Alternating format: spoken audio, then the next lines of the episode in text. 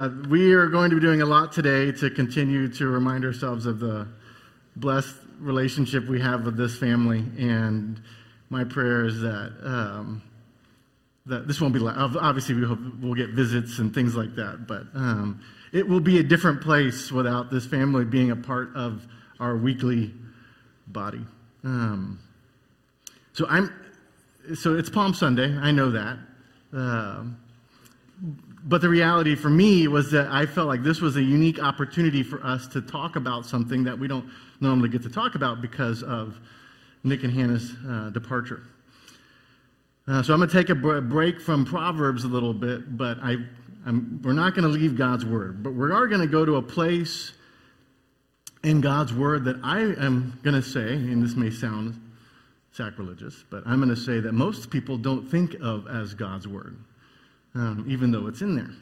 And it's, it's these parts of the Bible that are kind of at the end and the beginning of some of the letters where they're very like they're personal greetings or, or thank yous or farewells. And, uh, and oftentimes people kind of see these parts of the Bible as the envelope in which the letter you received came in.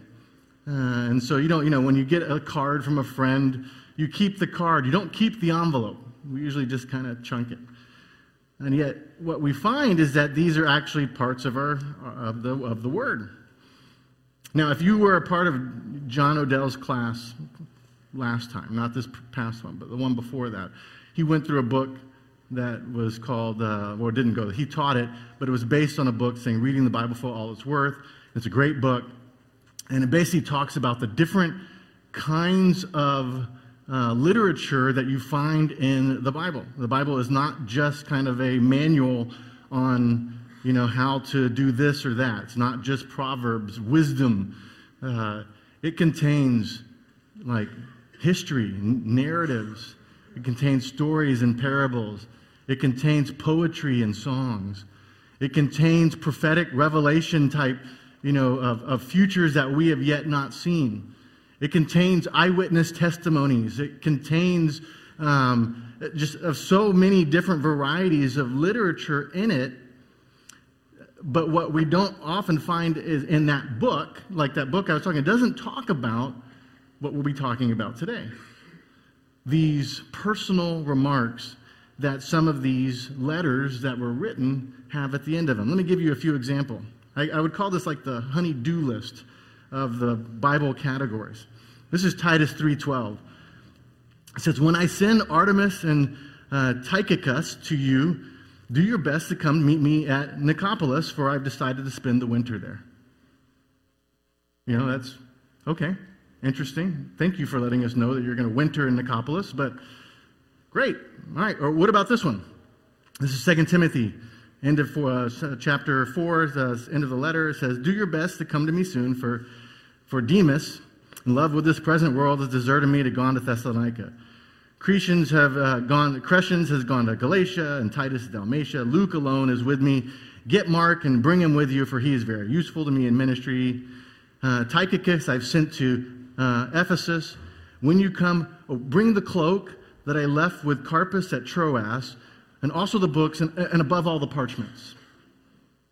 So, like, so here's here's he kind of just basically giving instructions to the people who have received these letters.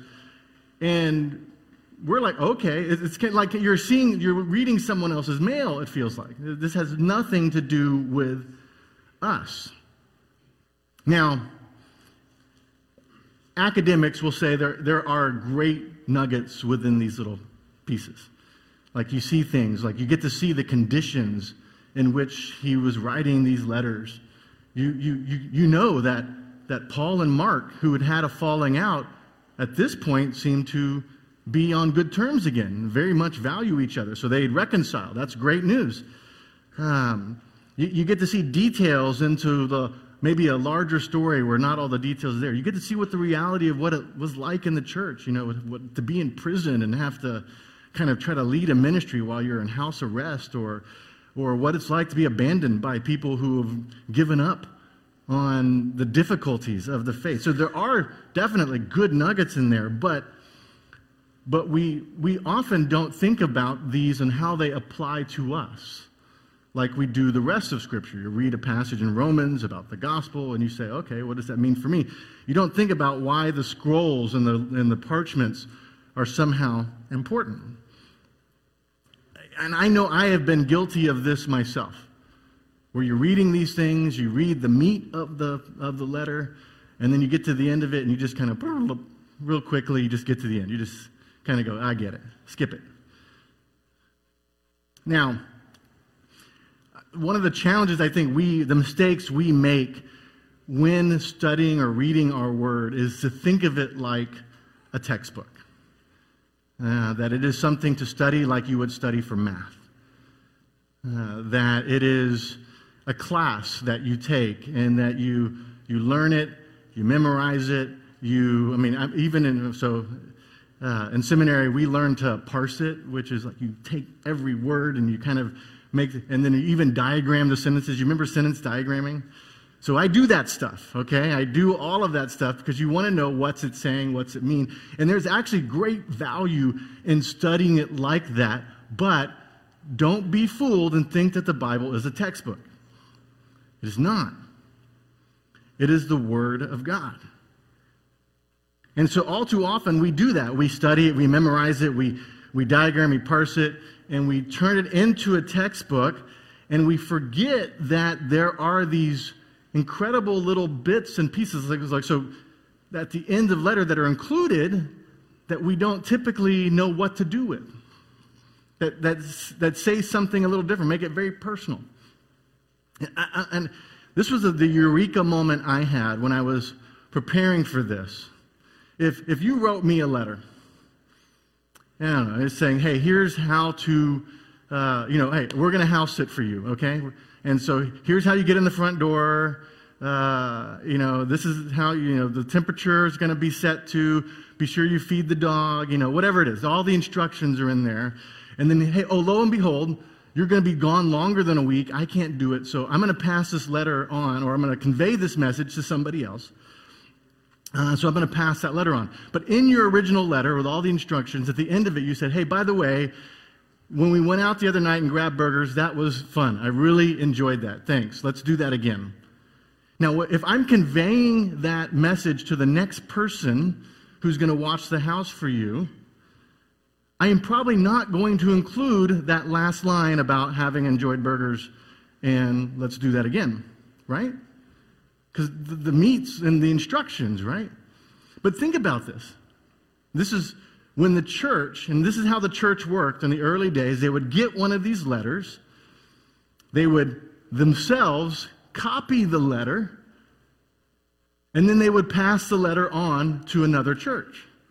And so these letters began to filter throughout all the churches in the area so that they could hear the, what Paul was advising them, or what Peter or John or any of the apostles were advising them, they would copy them and send them on so that they would keep them, be able to have them for themselves. And that's why the Bible has so many ancient manuscripts, tens of thousands of ancient manuscripts, because people valued it so much they copy it and send it on, copy it and send it on, copy it and send it on. And so that was one. And here's the weird thing is when they copied it and they sent it on, they included the personal stuff. They didn't cut that out. They didn't sit there and say, oh, you know, no one cares if Paul needs his cloak. No one cares if he needs those parchments or the books that he left in Troas. You know, I mean, uh, why would we move that on? But when they copied it, they did not see that as something just to overlook. They copied everything and sent that letter on. There is a reason, there is, there is a value to those personal parts of Scripture. We don't often think of it like that, but there is. And you have to answer why would they copy the personal stuff? Why would they continue that kind of, you know, uh, keeping the word together like that? Well, in one part, it may have been that, you know, some of the people they knew's names were in that. You know, when they're writing these letters in the early history, there, when you know, there, there's Tychicus was people were like, oh yeah, I know that guy. And so they may have known that guy. And you know? We honestly, we love names. We love hearing our name. You know, and if our name's in something, we're going to make sure that it becomes one of our favorite things. Uh, I don't know if any of you are named Barbara Ann or Jude or Rosanna or Sweet Caroline or Billie Jean or Mickey or Eileen or Poncho or Lefty. Uh, we do have a Jolene, you know. Uh, we are lucky enough to be one of those churches. So, but, you know, people who have their name in a song, even though they'd never really admit it, like having their name in a song.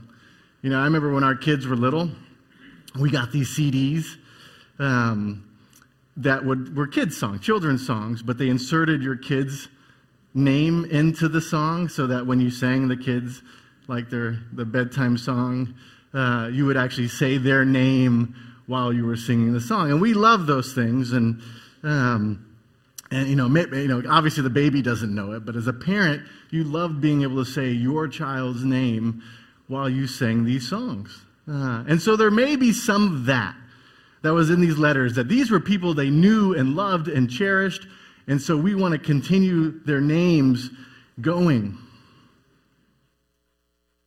I mean, think of it. So, like, this is Galatians 4 7 to 14. It's Tychicus. He's like huge. Um, I will tell you about, will tell you about all my activities. He's my beloved brother, faithful minister, and fellow servant of the Lord. I've sent him to you for this very purpose, that you may know that how we and that he may encourage your hearts. Oh, and with him is Onesimus, you know, and people are like, Onesimus, you know, kind of thing. All right, our faithful and beloved brother who is one of you.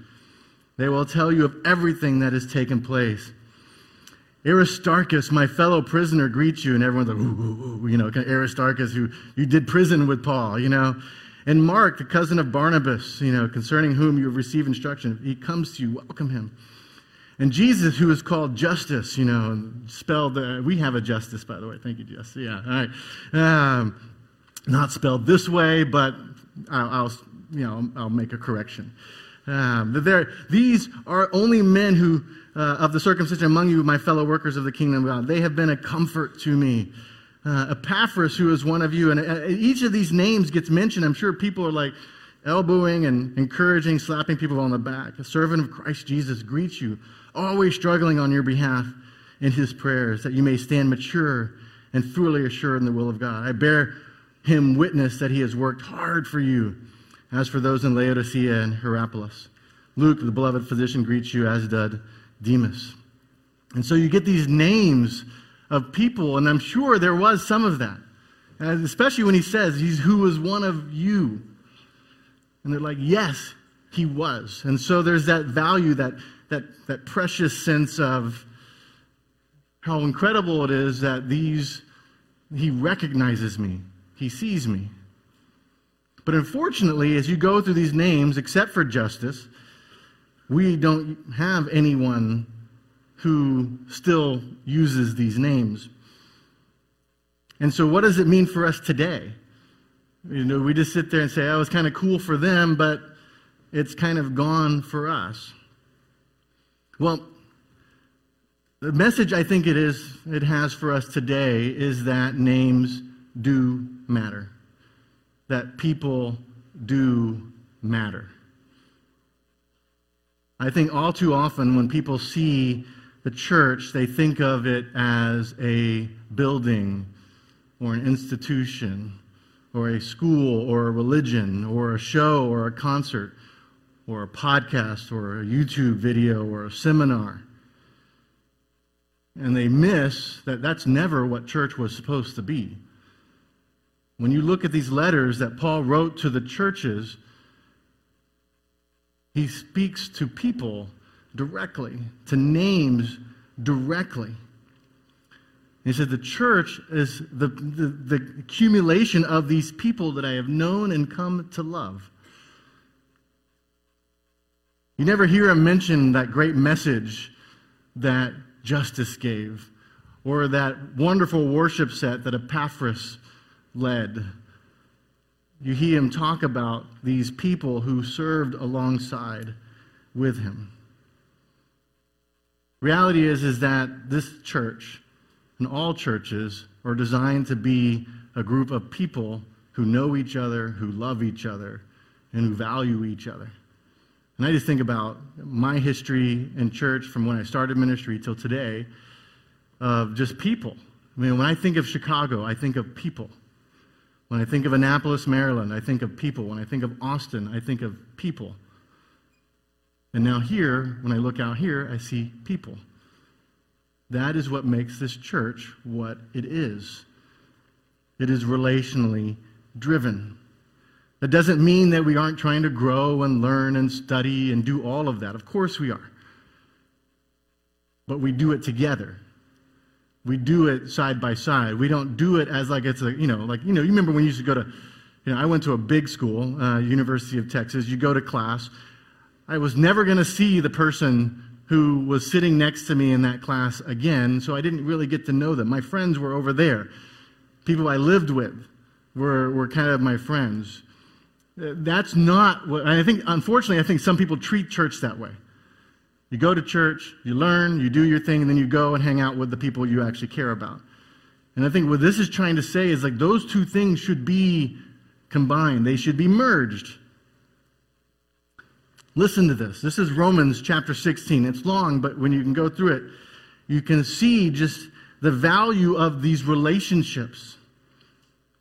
I commend you to our sister Phoebe, a servant of the church, the Cenchreae, that you may welcome her in the Lord in a way worthy of the saints and help her in whatever she may need from you, for she has been a patron of many, of myself as well. And so you, when he's writing to Romans, you know, I mean, we put Romans, but he's writing to this church that knows Phoebe. Greet Prisca and Aquila, my fellow workers in Christ Jesus, who risked their necks for my life, to whom not only I give thanks, but all the churches of the Gentiles give thanks as well. Greet also in the church in their house, greet my beloved Epaphras, who was the first to convert to Christ in Asia. I mean, he is praising people. Greet Mary, who has worked hard for you. Greet Andronicus and Junia, my kinsmen and my fellow prisoners.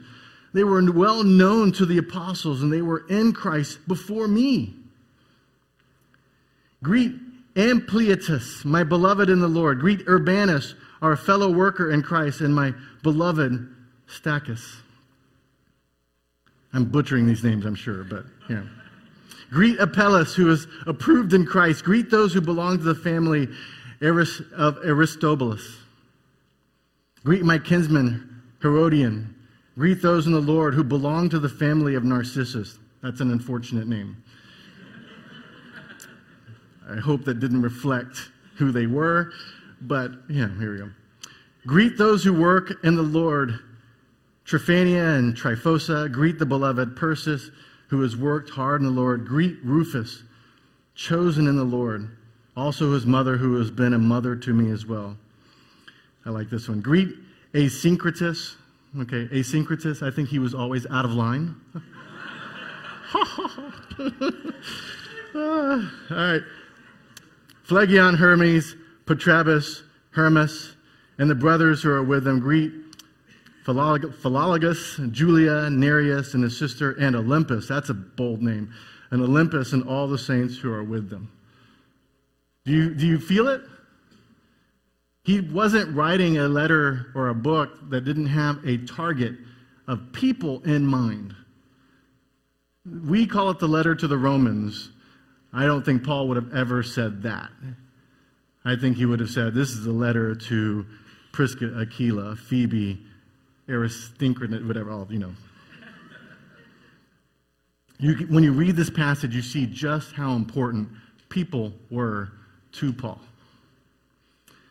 And so it's my sincere hope. This is my takeaway for today for you guys is when you read through your Bibles and you're doing your reading through the Bible or, or the New Testament or when you see a name like that, that you think of somebody who has filled that spot in your life. Who has worked hard with you, side by side? Who has been a mother to you? Who has been a brother or a sister to you?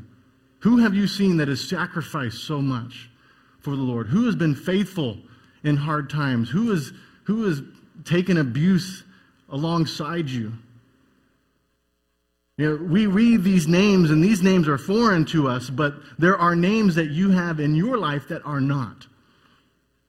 There are names that you have in your life that are precious to you, as precious are these names were to Paul.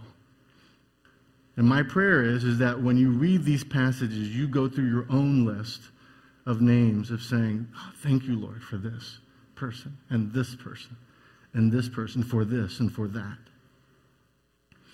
And although I, I, I do pray that every single person in this church knows that your individual name is important to this body, um, and that we are a church, I mean, that was my hope, that we as a church, that people would know, and this is a place where you are valued as an individual, not just because you're a part of this group, but because of who you are. Um, but today, I want to thank Nick for putting this message on my heart because the reason why I'm talking about all of this is because, Nick, your name is going to be a name that we will always remember with fondness here at this church. You will be one of our, uh, I'll, I'll, give you the name of Herodian, okay? All right. That, you'll be my Herodian. All right. Um, but there's a reason, and this is one of my favorite passages as a pastor. Um, on, on what it means to be a pastor. And I think, Nick, you've done this passage well. This is 1 Thessalonians chapter 2, 8 to 12. So, being affectionately desirous of you, we were ready to share with you not only the gospel of God, but also our own selves, because you had become very dear to us. For you remember, brothers, our labor and our toil we work night and day that we may not be a burden to any of you. While we proclaim the gospel of God, you are witnesses, and God also, of how holy and righteous and blameless was our conduct toward you believers. For you know how, like a father with the ch- children, we exhorted each one of you and encouraged you and charged you to walk in a manner worthy of God, who calls you into his own kingdom and glory there's that sense of that when you do ministry, you don't just do your job. You give your life to the people you serve. And Nick, I think you did that remarkably well. And thank you for that. Yeah. Yeah. And so, know you will always be a part of Beach Bible Story. Uh, and just to kind of remind you as I conclude, I've made a little compilation of Nick's greatest hits. So, uh, so let's conclude on this. You know, why don't you go ahead and, and show that.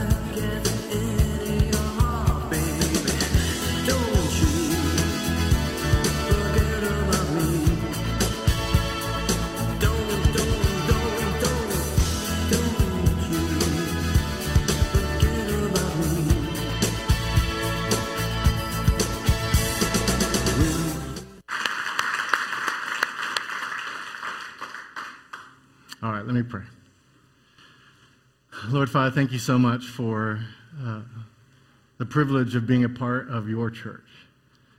Um, Lord, we are graced by your word, by your spirit. And Lord, uh, oftentimes we don't acknowledge that we are graced by your people, uh, that you create a space and a place where people can uh, feel loved, feel known, feel appreciated. Uh, Lord, uh, I often tell people that the greatest asset this church has is and always will be its people. And so, Lord, we don't ever want to let a person go without telling them how valuable they are.